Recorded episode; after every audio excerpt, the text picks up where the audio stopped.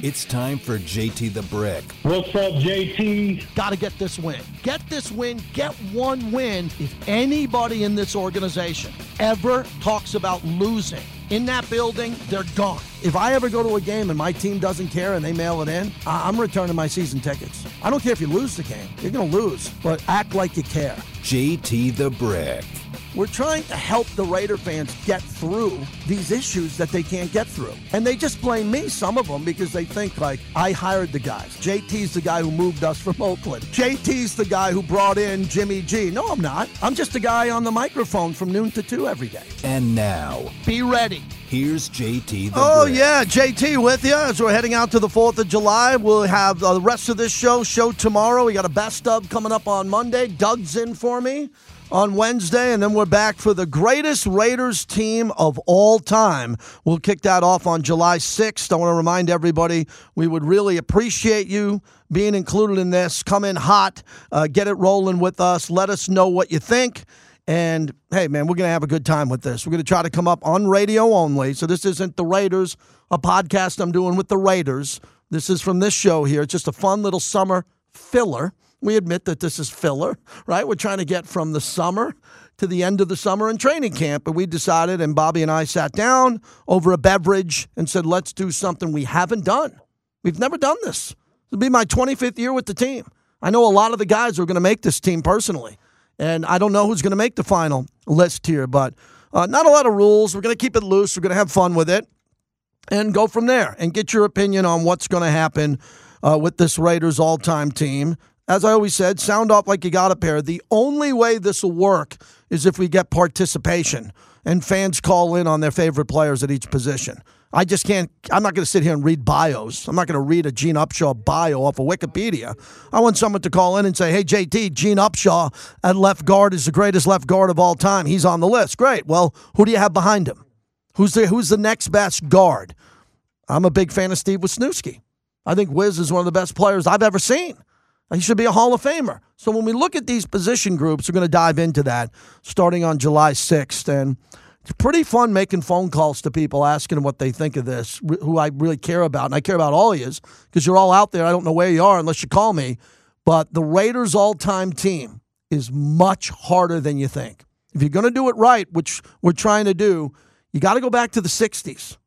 You do. And you got to go back to the merger, AFL teams. You got to go really far back to Pete Banaszak and Marv Hubbard. And you look at these players here and who you want Dr. Death, Skip Thomas, Mike Kane. Some of them are obvious to me, but there are other ones, as we've talked about, Bobby.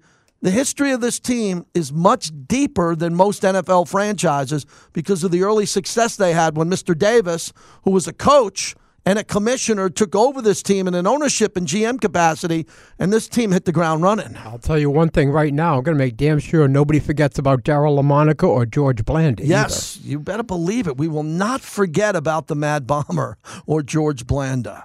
All right, and we don't forget about local sports here in town because it's really important to me. Joe Arrigo, kind enough to join us, friend of the show who knows a lot about everything in town here, especially when it comes to UNLV football and high school football. And we appreciate him joining us on the show. How you been, Joe? I'm great, JT. Thank you for having me, buddy. Appreciate you coming on, man. I hope you're having a great summer. I want to jump right in. First off, give me the positives because you're really honest and you're transparent with UNLV football. You want them to do well. You know the program well. You know the recruiting at a high school and you know the portal. Where is this team with the new regime and the new head coach? You know, I'm very impressed with what Barry Odom has done in, in short time here. Um, is his right now he has the number one group of five recruiting class in the country. Um, they're number one in the Mountain West going into the 24 with the 24 kids. But where they're at right now, they're deeper at every position uh, up front in the backfield on each side of the ball, and there's an emphasis on special teams. So, what the environment he's created is more of a family environment. The players have bought in; they they really enjoy what he's selling to them, and what in the way they're coaching them up. Um, and right now, I th- the key is going to be Doug Brumfield's health. If Doug can stay healthy, they have a chance to do some damage in the Mount West. Yeah, tell me more about Doug. I'm really pulling for him. I love his game outside the pocket, and I don't know how many other players there are on the depth chart, but quarterback wins games. And at the time when he had the good start and then they kind of hit a roadblock here, what was his offseason like? How are they coaching him up, and what are your expectations with him? Well, the off season was to get bigger, to continue to add uh, muscle and mass to his body. He's a legit six foot six, and he was 225 last year, and it looked like he was about a buck 80. So right now, you know, if you look at, you see the pictures, if you see Doug in person, Doug's added some mass. His arms are bigger. He's got, he's, he, he looks like he's growing into his body like you would want him to do. Um, a lot of it was just learning the playbook. You know, this is what I'm most excited about. Brennan Marion's offense, the go-go offense, it is a unique offense. I wrote about it uh, last week on Franchise Sports Media, and I when I interviewed Brennan, and it's like a triple option, but it's based out of a spread. So you could have two running backs, both your running backs to one side, not a fullback, but both running backs, and you can run a lot of variations from it. You have three and four wide receivers. The quarterback has the option to keep the ball, or he can, you know, he has RPOs where he can choose to pass it. It's perfectly suited for Doug and what Doug's skill set is. And from talking to people in and around the program, players on the offensive side of the ball, they feel it's an easier offense to pick up than what they had uh, the last couple of years when they had a pro style offense with Coach Arroyo. So this offense is going to be fast. It's going to be explosive. And you got guys like Ricky White and Senika McKie and and as a freshman, DJ Irvin, keeping keep that kid's name in your back pocket, JT. He's special. He's got mm-hmm. a chance to come in and, and really do some damage early on. Joe Arrigo joins us, co-founder and VP of Franchise Sports Media. Give it a follow, the franchise LV. So when I look at Coach Odom and what his strengths are, it was pretty obvious getting to know Coach Arroyo and other coaches before that he wanted to concentrate, I think, recruiting more locally here in Vegas. And before we get to Gorman and the rankings here for the high school teams, how is that working as his coaching staff, along with him, have flooded Southern Nevada and Northern Nevada, trying to get the best players to stay here at UNLV instead of going somewhere else in the Pac 12 or going to another conference and looking for a better team or a better conference? You know, what, what Coach Odom did is he said, I drew a circle around 37 schools here locally and if we want guys here, we're going to do everything we can to get them here. Now, what UNLV is up against is is the NIL situation. There's not a lot of, um, I mean, there really isn't a lot like other schools that have a big collective. That's something that I know Eric Harper's working on. I know it's something that the coaching staff is is working on as well.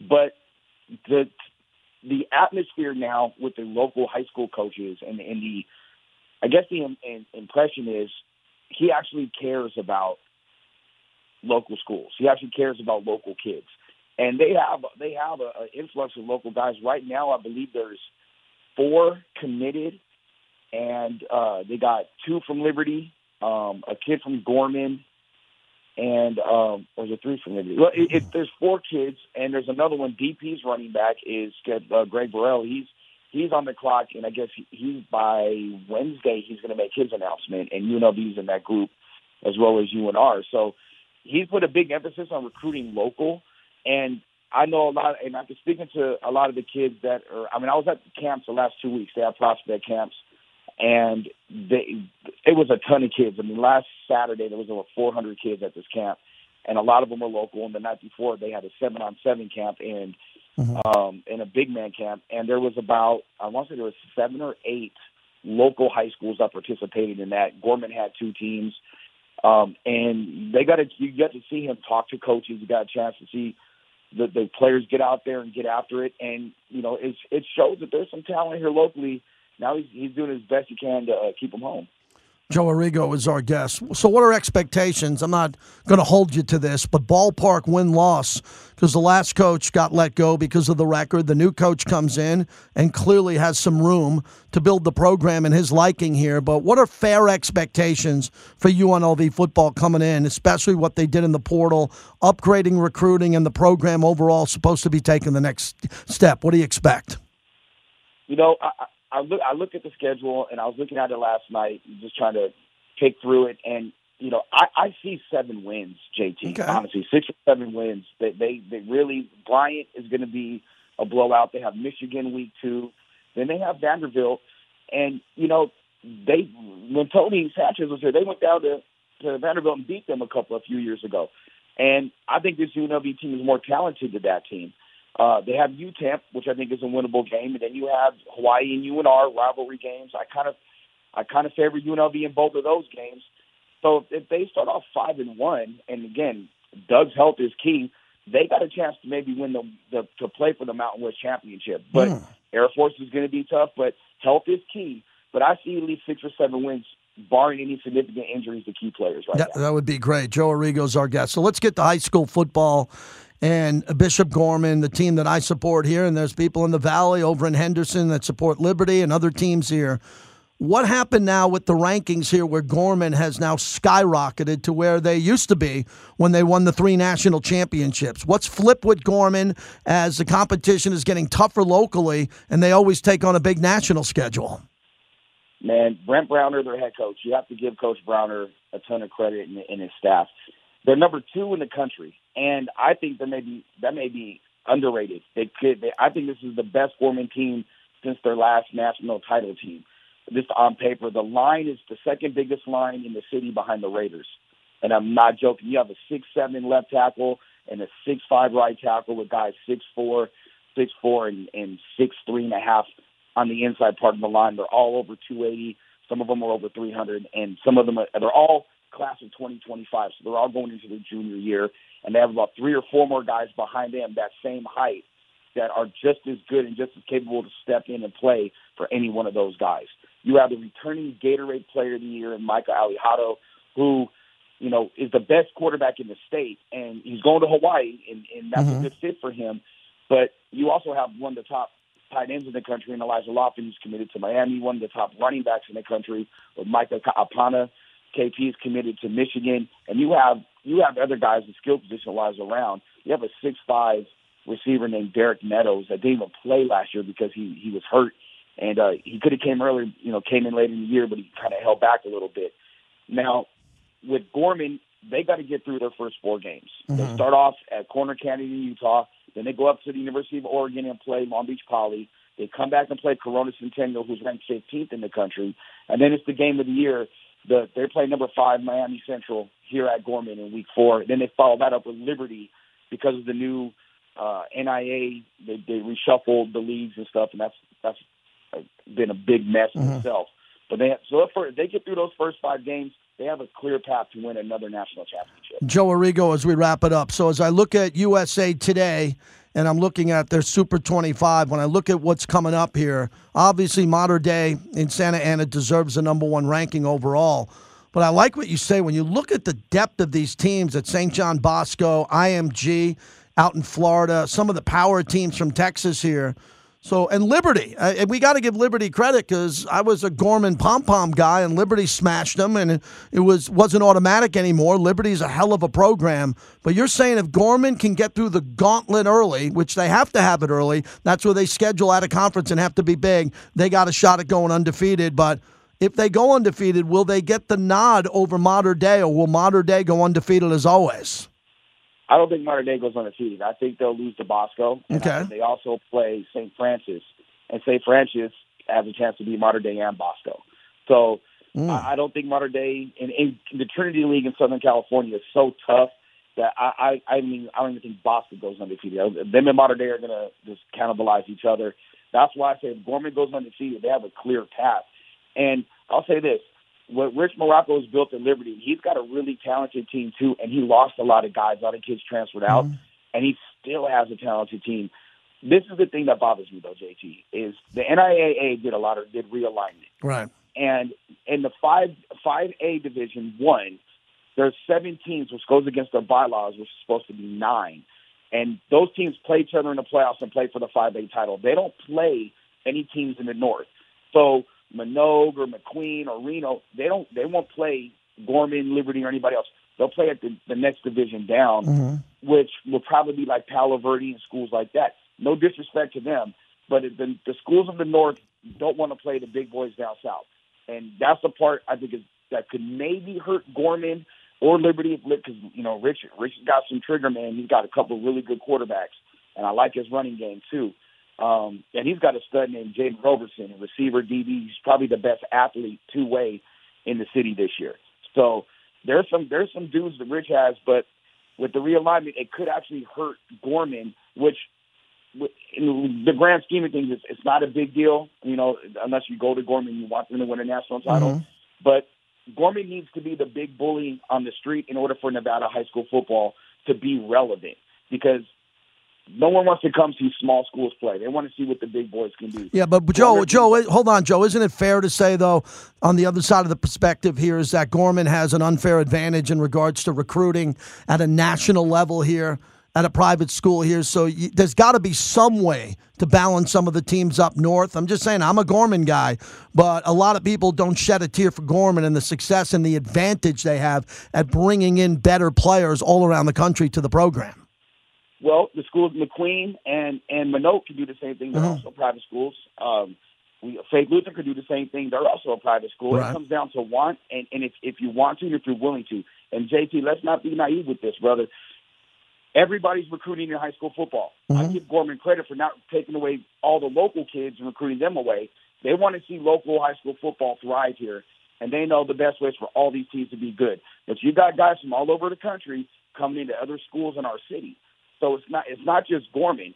Gorman just gets it on a bigger level, but also the requirements to get in are a lot more stringent, as you know, than mm-hmm. at a local school. Yeah. And that's why I think I think the best possible scenario would be if they create an open division. Gorman goes to six A. Everybody else can stay in five A. The and the Gorman plays three teams from the second week to the end of October locally. So they play DP, Arbor View, and and Liberty, Mhm. and all that. They schedule a national schedule, and if the winner of the five A wants to play Gorman, at the winner uh, is the six A winner down the road, and for a, a, a state title, great. If not, Gorman can play IMG or St. Francis or another private school at on the Geico Bowl on ESPN, and that that saves everybody a lot Okay. of trouble, a lot of heartache. I don't understand why the NIAA didn't do that, Mhm. but you know that I, that's above my pay grade at this point. Joe, great information as always. Tell everybody where they can find you, please. Go on over to the franchise LV, franchisesportsmedia.com, and uh, we appreciate you having me on, JT. And as always, hope you have a great Fourth of July, brother. Thank you, Joe. Take care. Joe Arrigo. Grinding it out. Good information. I don't have that information. I don't dive deep into UNLV football.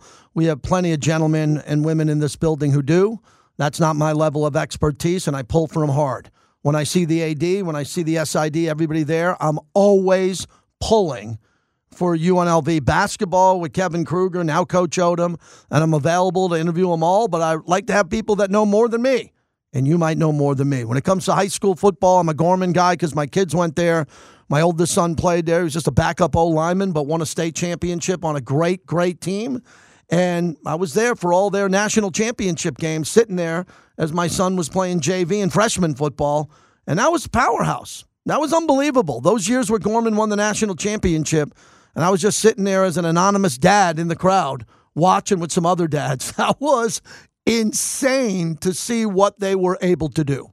How many great players were there on that team and how they were able to dominate. And as I'm totally transparent, I am, I didn't like the 50 point run ups. I didn't like, I walked out of a game. I walked out of a game. Not because my son wasn't starting. I walked out of a game at Gorman when I thought they were just giving it a little too much to the opponent. I didn't like it. Got up and walked out. Told the wife, "I'll catch catch me. I'm walking a true story. You'll love this. I went right to PTs, our proud partner. Air check this for PTs because they're Gorman guys too. Some of them. Gorman was putting a whooping on a team, and they were up like 48 to nothing or 52 to nothing. And I'm sitting there going, "Where are the subs?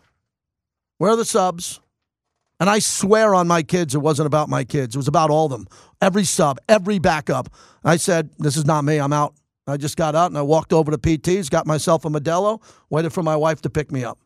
Said, I'm, I, don't, I don't support that on any level. And it's not just a Gorman thing, it's any team in sports, especially basketball. You're up 35, you're up 50 in the second half. Take your damn starters out of the game and get the bench in there. Oh, well, we're playing for a mythical national championship. We're playing for the. No, no, no. Get the starters out. This is youth sports. I know it's competitive. I know everybody wants to go to college and play and get a scholarship. Let other people in the game. Let the other kids who are practice dummies getting hammered against the starters who are 90 pounds heavier than them and getting beat up in practice, right? Holding the pads and blocking pads. Let them in the game. And oh, oh, oh, and now I'm rolling. And there's a running clock. And there's a running clock. The clock just runs, right? So you're sitting there and going, oh, I'm looking around, and some parents got their hands in the air. More, more, more. Not me. I'll, I'll be at PT's across the way having myself a Modelo. God. I mean, again, I don't care what program it is. I love the dominance of Gorman. I love it. And as Joe said, it's great to have a bully in a powerhouse school. And congratulations to Liberty. Fred Biletnikoff Jr. was coaching Coronado. I, he moved on to Texas. I hope he does well. But whatever the team is in any sport, it could be T ball all the way up to a powerhouse high school program in any sport. Call the dogs off. You're up big. Everybody gets it. You know, you got some teams have a buffet on the second deck after the win with the rich endowed parents who are paying for the buffet. Pull back and let the other kids play and don't humiliate the other team. And there's a few teams in this conference that can humiliate everybody. And for UNLV football, they got to prove that they can go on the road and be competitive in some of these games. But everything that I'm hearing is they're doing a really nice job in recruiting in the portal, and we hope the best for them. Thanks to Joe Arrigo. Really appreciate him coming in. Dana Wagner, you know him from News 3, uh, one of the great newsmen that we have here loaded up on our show. He's going to join us. I think he was doing the weather today. He's anchoring the news. Man, a guy's a rock star here in town. We'll talk to him. Oh, he's a Dodger fan, too. Ooh, he's not happy with the Dodgers and the Dodgers record here. A lot of baseball teams, Bobby. I mean, I really don't even know what your, let me double check what your Boston Red Sox are doing right now, but you know not very well, right? I, I, look at the. Let me tell you some of the bottom teams in Major League Baseball. These are the teams. I wouldn't say have no chance because the league is so screwed up now. We have three wild card teams. Everybody has a bleeping chance. Last place in the American League East, the Boston Red Sox, at 40 and 41. They're only one game out of 500, and they're 14 games out before the All Star break. And if they were in the Central, they'd be second place. Yes, great point. Oh, wow, Bobby, that's great. You know who's leading the Central? Mm-hmm. Cleveland, 39 and 40. The Guardians are in first place. Minnesota, 40 and 42, a half a game out. Detroit, 34 and 45, five out. Man, Kansas City's terrible, 22 and 58. In the West, uh, Bruce Bochy and the Texas Rangers, 49 and 31. They have a six game lead over the Astros. Six game lead. Angels are six out. How the hell are the Angels six behind Texas with Ohtani and Trout? How's that possible? They got lousy pitching. Yeah, they don't have a lot of depth there. Oakland, 21 and 61. Wow. 29 games out. My Yankees pitched a perfect game against them last night. I think the biggest story out in all of baseball is Atlanta has a 17 game lead over the Mets. 17 game lead over the Mets. Oh my God. Cincinnati in first pretty much tied with Milwaukee in the loss column. St. Louis in dead last. That's a good baseball organization, 33 and 46. And then out west, Arizona in first place by two and a half games over San Francisco. Dodgers three back. The Padres are 11 back. Problem for the Padres, Bobby, and we just had Hacksaw on, they got to leapfrog the Dodgers, which they won't. They won't leapfrog the Dodgers at any point. Then they got to real. They are, oh my God, they're nine games behind San Francisco. Mm-hmm. You know how long it is to pick up nine full games? And then behind the Diamondbacks, again, as I mentioned, 11 games behind the Diamondbacks just to get to the third wild card. Isn't that amazing? It is. Tatis, Soto, Machado, and, and they're in fourth place. Yeah, they're in fourth place. I don't have time. And, and Musgrove is a pitcher, mind you. yeah, I don't have much time to get to it. I'll get to it tomorrow. Uh, Phil Mickelson's doing a victory lap, everybody, with LIV Golf. Oh, Phil Mickelson's doing a victory lap. Promise me we'll get to that tomorrow because I don't like LIV. I like the PGA Tour. The LIV Golf just laughed at the PGA Tour. And Phil Mickelson, man, we collect a hundred extra million. We're not talking about a million. We're talking about hundred million dollars there. Appreciate everybody who listens to the show. Appreciate you coming on in. Thank you very much. Heading into the 4th of July. Want to thank Grimaldi's Pizza, the best pizza I ever had. Whenever I go to Grimaldi's, I leave. I normally get it to go and bring it home because, once again, it's the best pizza I've ever had.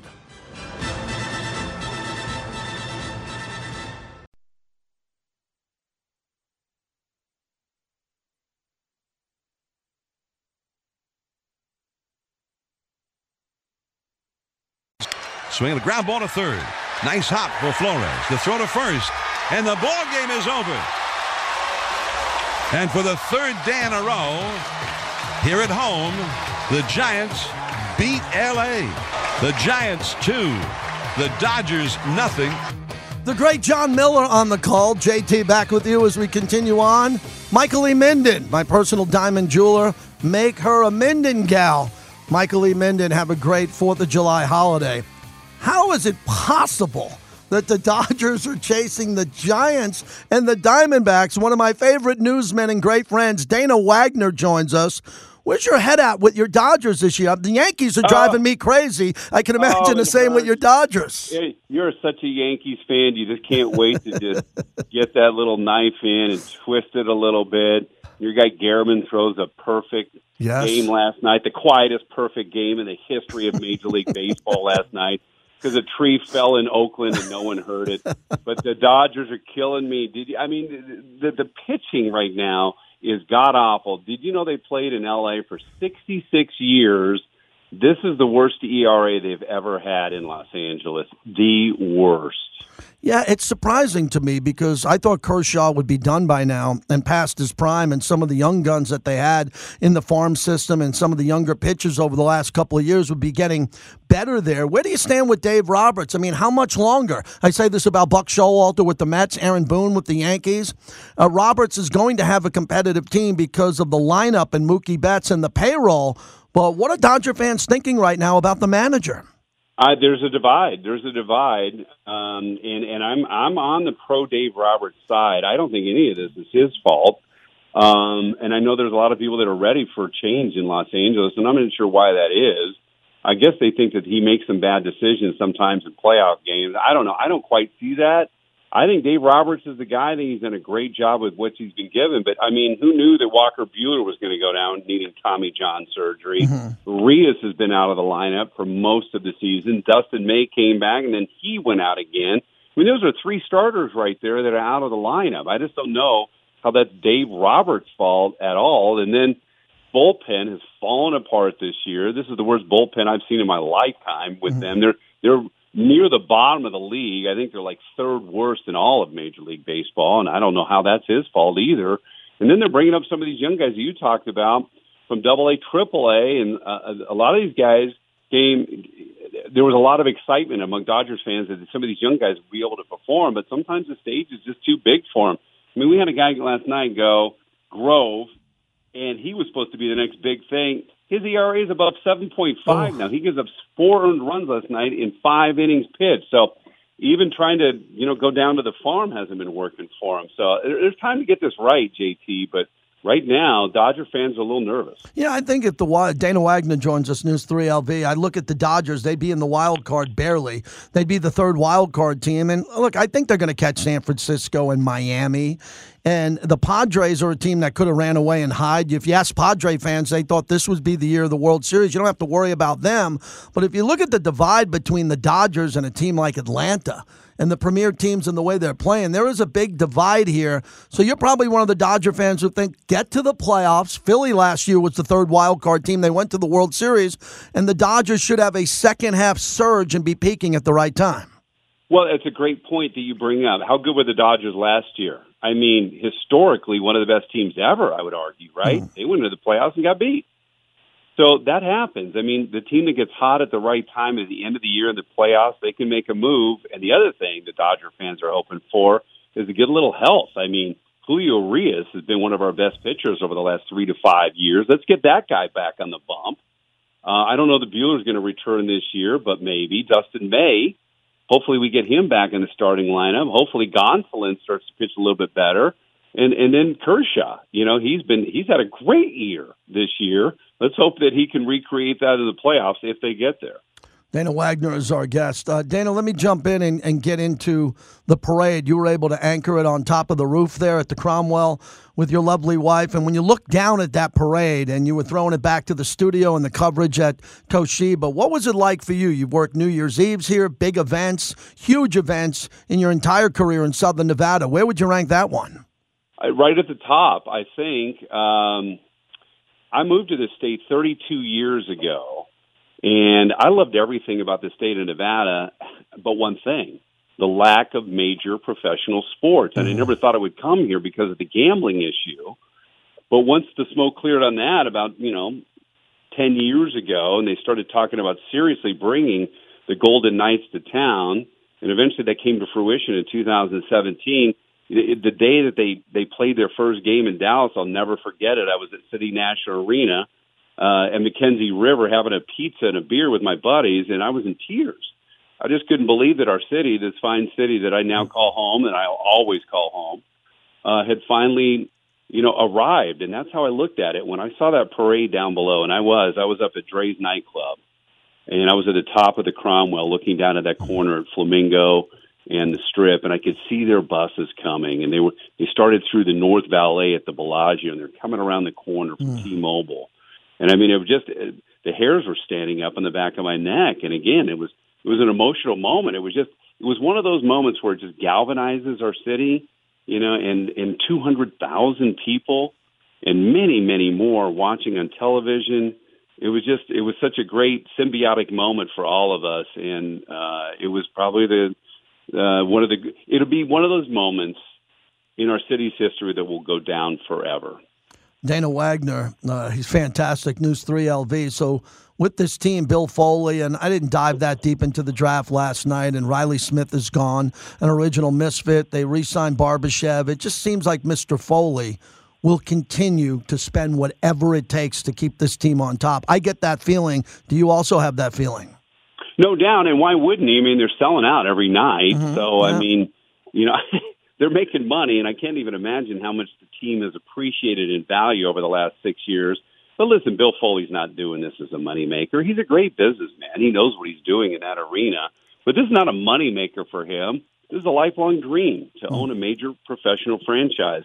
And I think it's lived up to every expectation that Bill Foley has had for sure. But eh, who doesn't like to win? So, I mean, I think Bill Foley's going to, and he's got money. You know, how many how many shrimp cocktails can he eat? So I think he's going to dump a bunch of that money. He's going to spend at the cap every year. And I think uh, this team is going to continue to win. I mean, how about that big trade yesterday? That's Yeah. I know Foley's not involved in that, in the minutia of that, but I mean, uh, I, I know that a lot of Golden Knights fans are upset that Reilly Smith is is leaving town, and who wouldn't be? He's been a great, solid performer. been. But I think it makes a lot of sense, right? You're trading a 32 year old for a 27 year old with similar production, and that tells you how much they like Ivan Barbashev. I mean, I I think he's a guy that can produce to the level of Reilly Smith, maybe even more, and he's five years younger. Yeah, I think there's a lot of fans in town that are realizing that. Derek Carr leaves as we transition to the Raiders, and Reilly Smith leaves, and Marc Andre Fleury left. And there's a lot of good players here that it's a business from time to time. Let's jump into the Raiders. We're both season ticket holders. We both sit in the same section, and you have better seats than me. You're closer. You're closer to the bench than I am. But what do you think? The 53 man roster, we were both comparing notes. Vinny Bonsignore looked at it. I'm assuming Jimmy G is going to be healthy and I'm assuming he's going to stay healthy. That's part of my job. But for you, when you look at this team, what do you think on the offensive side? I think they could be super explosive if they have the full team out there. So I don't know. If, I don't know if if I'm the ostrich with my head in the sand. Uh, I hope I'm not. But I optimism runs high in my household. Good. for the entire team, defensive side as well. They're going to be better on that side of the football. But offensively, I I, operate under the same premise that you do, that Jimmy G will be healthy. Okay, and that's a big if, but let's say he is. And I and I and, and they wanted that guy, right? Because they worked with him in New England, so they know what they're getting in Jimmy G. I think the backfield's loaded, uh, with or without Josh Jacobs, but I think Jacobs will be in the fold. I mean, who says goodbye to ten million dollars? Nobody. And there, I, I think that wide receiver room is is one of the deepest in the league. And they obviously like your offensive line, right? Mm-hmm. I mean, because they haven't made big changes there, and the offensive line made big improvements during the year. I think they were one of the worst in the league to start last Yeah. year. The offensive line has made big improvements. I really want to see this Mayer kid out of Notre Dame. I, I think he could be the starting tight end for this club too. So major optimism for me, especially in offense. Dana Wagner, as we wrap it up, and you covered a lot of athletes out here in Vegas. Where do you put Maxx Crosby when you see what he's doing in the community, his sobriety story, when he got sober and now has elevated his life, let alone his football career, and how he's giving back? As the defensive face of the franchise. This franchise has had many legendary players, Howie Long. You go back to the great Ken Stabler, wherever it is. I think that this kid, Maxx Crosby, fits right next to the legends who have played for the Raiders in the past. Oh, there's no doubt in my mind that that is the case for sure. Did they know what they were getting? What was it, a fourth round, yeah, fifth round? fourth round pick. Absolutely. Fourth round kid out of a directional school in Michigan. Mm-hmm. Yeah, they didn't know what they were getting with this kid, and he comes in with his high motor, first one at the facility, last one to leave. He's working out constantly, watching film. I mean, I, he's a great example to all of us what hard work can achieve. I mean, he was not highly touted coming out of college. In fact, I don't think people here in Southern Nevada even knew his name. I'd never heard Maxx Crosby before, and I'm a sports fan. He comes in here, okay, well, let's see what we got with this kid. It just shows you there's diamonds in the rough. And I mean, those stories have been told time and time again. But what separates those guys, I think, from everybody else is, is their work ethic. And I think he just, and, and, and if he puts his mind to something, he's going to get it done. And that's what he's done with his sobriety, too. And now he's a new husband, a new father, and he takes that into the facility. But what I think he does is he, he motivates everybody on that defensive side of the football. When they see their leader of the defense putting in the work, I, it, I like it to like Jerry Rice. He was the, also Yeah. the last guy off the practice field. I, I went to a pra- 49ers practice one time years ago. And uh, Jerry Rice, he was the only guy on the football field at one point working out. I think his teammates see that and they're saying, you, know, you want to be like Jerry Rice, you got to put in the work. And I think they're seeing that with Maxx Crosby, and that message trickles down to everybody on that defense. What I'm excited about the defense this year, I think we got some depth. I think we're going to see right, and that's what excites me is competition is a good thing, especially for a professional sports franchise. And a lot of these guys are worried about keeping their job. Good. I'm glad they're worried. That means you got to step it up. And I think that's exactly what we're going to see from this team. We're, we're going to see this team step it up this year. Dana Wagner, last one. The reason I had you on today, not the Dodgers, not the Raiders, maybe 53 man roster, the weather. I am fascinated by this streak.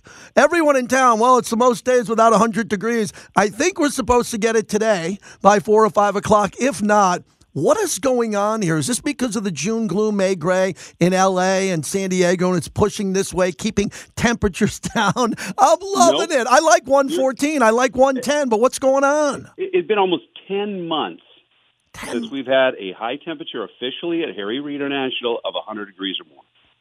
September the 8th was the last time we hit triple digits. Never happened in the history of Las Vegas since weather records have been kept since 1937. This streak has never happened in our city's history. And the latest we've ever hit 100 degrees for the first time in a year is June 30th. That's tomorrow. So if we don't hit it today, it's going to be close. It's either today we will either top out at 99 or 100. but if we don't hit it today, we definitely will tomorrow. It's going to be 104 tomorrow and 111 by Sunday. So this is normally we ease into this thing. We're not easing into anything this year. In fact, I think people are just going to be downright miserable this weekend if they're outdoors. Covered parking and air conditioning. Those are the two keys to Vegas, baby. We will have a cocktail on the patio of Grape Street soon. Best to your lovely wife and family. I'll talk to you, my friend. Yep. Thanks for having me on. I appreciate it, JT. Great job. I listen every afternoon. Thank you. Uh, Dana Wagner, fantastic friend, really good guy, and he knows sports. I'm telling you, this guy could do this job blindfolded. Blindfolded, he could do this job on any channel in town. He's a really good newsman, but he's fantastic also with sports. Really appreciate his time today. Mitch in New Jersey. Go ahead, Mitch. What do you got on your mind? Go.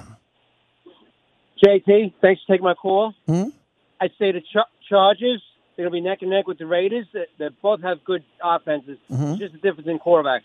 My two guys for your all-time team, you got to have Marcus Allen, and Bo Jackson, who I might have been, and can they retire a few numbers? I'm not saying we're the New York Yankees, but retire a few numbers. I'm thinking 32 and 34. Thank you for the call, Mitch. Bo Jackson will not make the Raiders all time team. Probably not. Bo Jackson will not make the Raiders all time team. Because if you don't know who Pete Banaszak is and Clem Daniels, okay, and a guy by the name of Mark van Eeghen, if you don't know who those guys are, then listen to the show. I am taking this very seriously. The Raiders all time team. I'm, I'm putting my name on it. I'm putting my name on it. So we got to get this right. And there's a little pressure trying to figure out, man. You can't forget the old timers, the 11 angry men. You can't forget that last team that went to the Super Bowl, Gannon's led team. Who gets in there? Man, Barrett Robbins was great. He didn't play in the Super Bowl. He went AWOL. If he would have played in the Super Bowl, I will say this as the pre and post game host in the press box on Super Bowl Sunday. I think the Raiders win the game if Barrett Robbins plays. I forgive him as a human being. He was going through mental trauma at the time. But you look at that team with Lincoln Kennedy, Mo Con- that offensive line. Lincoln Kennedy. Where's Lincoln Kennedy going to be on my all-time team? Our all-time team. Careful there. Link Eric Allen. And that's what I Eric Allen's the best part of Eric Allen's career. 54 total interceptions. Oh my God. Oh my God. 54. He's one of the greatest cornerbacks to ever play, but he didn't play long for the Raiders. He didn't play long for the Raiders. So that's what I've been having the most trouble with is trying to figure out who can make the team. You know, one of my friends, Chris, made a good point. He said, Well, how about an all time Raider team of guys who didn't play here long? And I said, eh, That's not going to work on the radio. Eh, I can't do that. But you know who would be on that team? The starting tackles would be Richard Seymour and Warren Sapp. That those would be the starting tackles. You know the wide receiver would be? Jerry Rice. You look at the, the players, the starting safety, Rod Woodson, who wink wink might make my Raiders all-time team. And Rod did enough for me in the silver and black. So we're going to have to go through it. We're going to have to get your opinion, not just mine. I'm not a podcast. Two people called today, Cisco and Mitch. If I had a backyard barbecue, my wife would have said, shut it down. We got all this food. No one's here to eat. So we're going to wake you up in July. We're going to wake you up and get you going again. This is not a seasonal sports talk station. It's becoming that because we talk a lot of Raiders, but we're going to get into the NBA baseball. Dana talked about the Dodgers because we're sports talk first with a majority of Raiders. And this is the quiet time in the Raider Nation. So have at it. We're going to come in with the all time Raider team starting in a week, and I'm excited to go through it. Not going to be on a tightrope.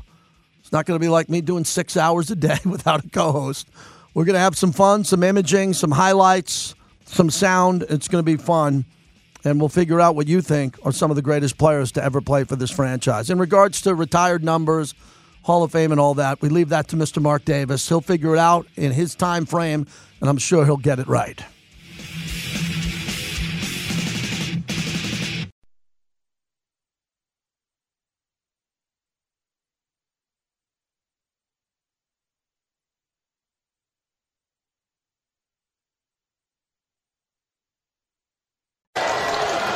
Is Esteury Ruiz. As the pitch is swung on, hit on one hop to Donaldson. Donaldson to first. He has done it. Domingo Germán thrown the 24th perfect game in Major League history. And he is being mobbed by his teammates. Incredible. A perfect game for Germán.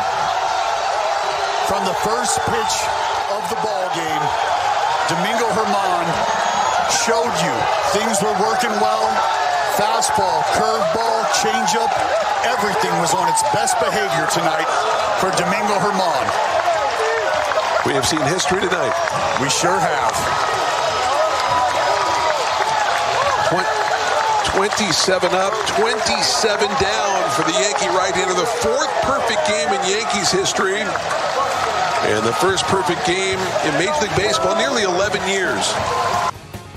That was the Oakland A's call, not the Yankees call. I thought that was pretty classy last night as the Yankees, Domingo Germán, threw a perfect game in Oakland. What was interesting is it's incredible. It's a podcast topic.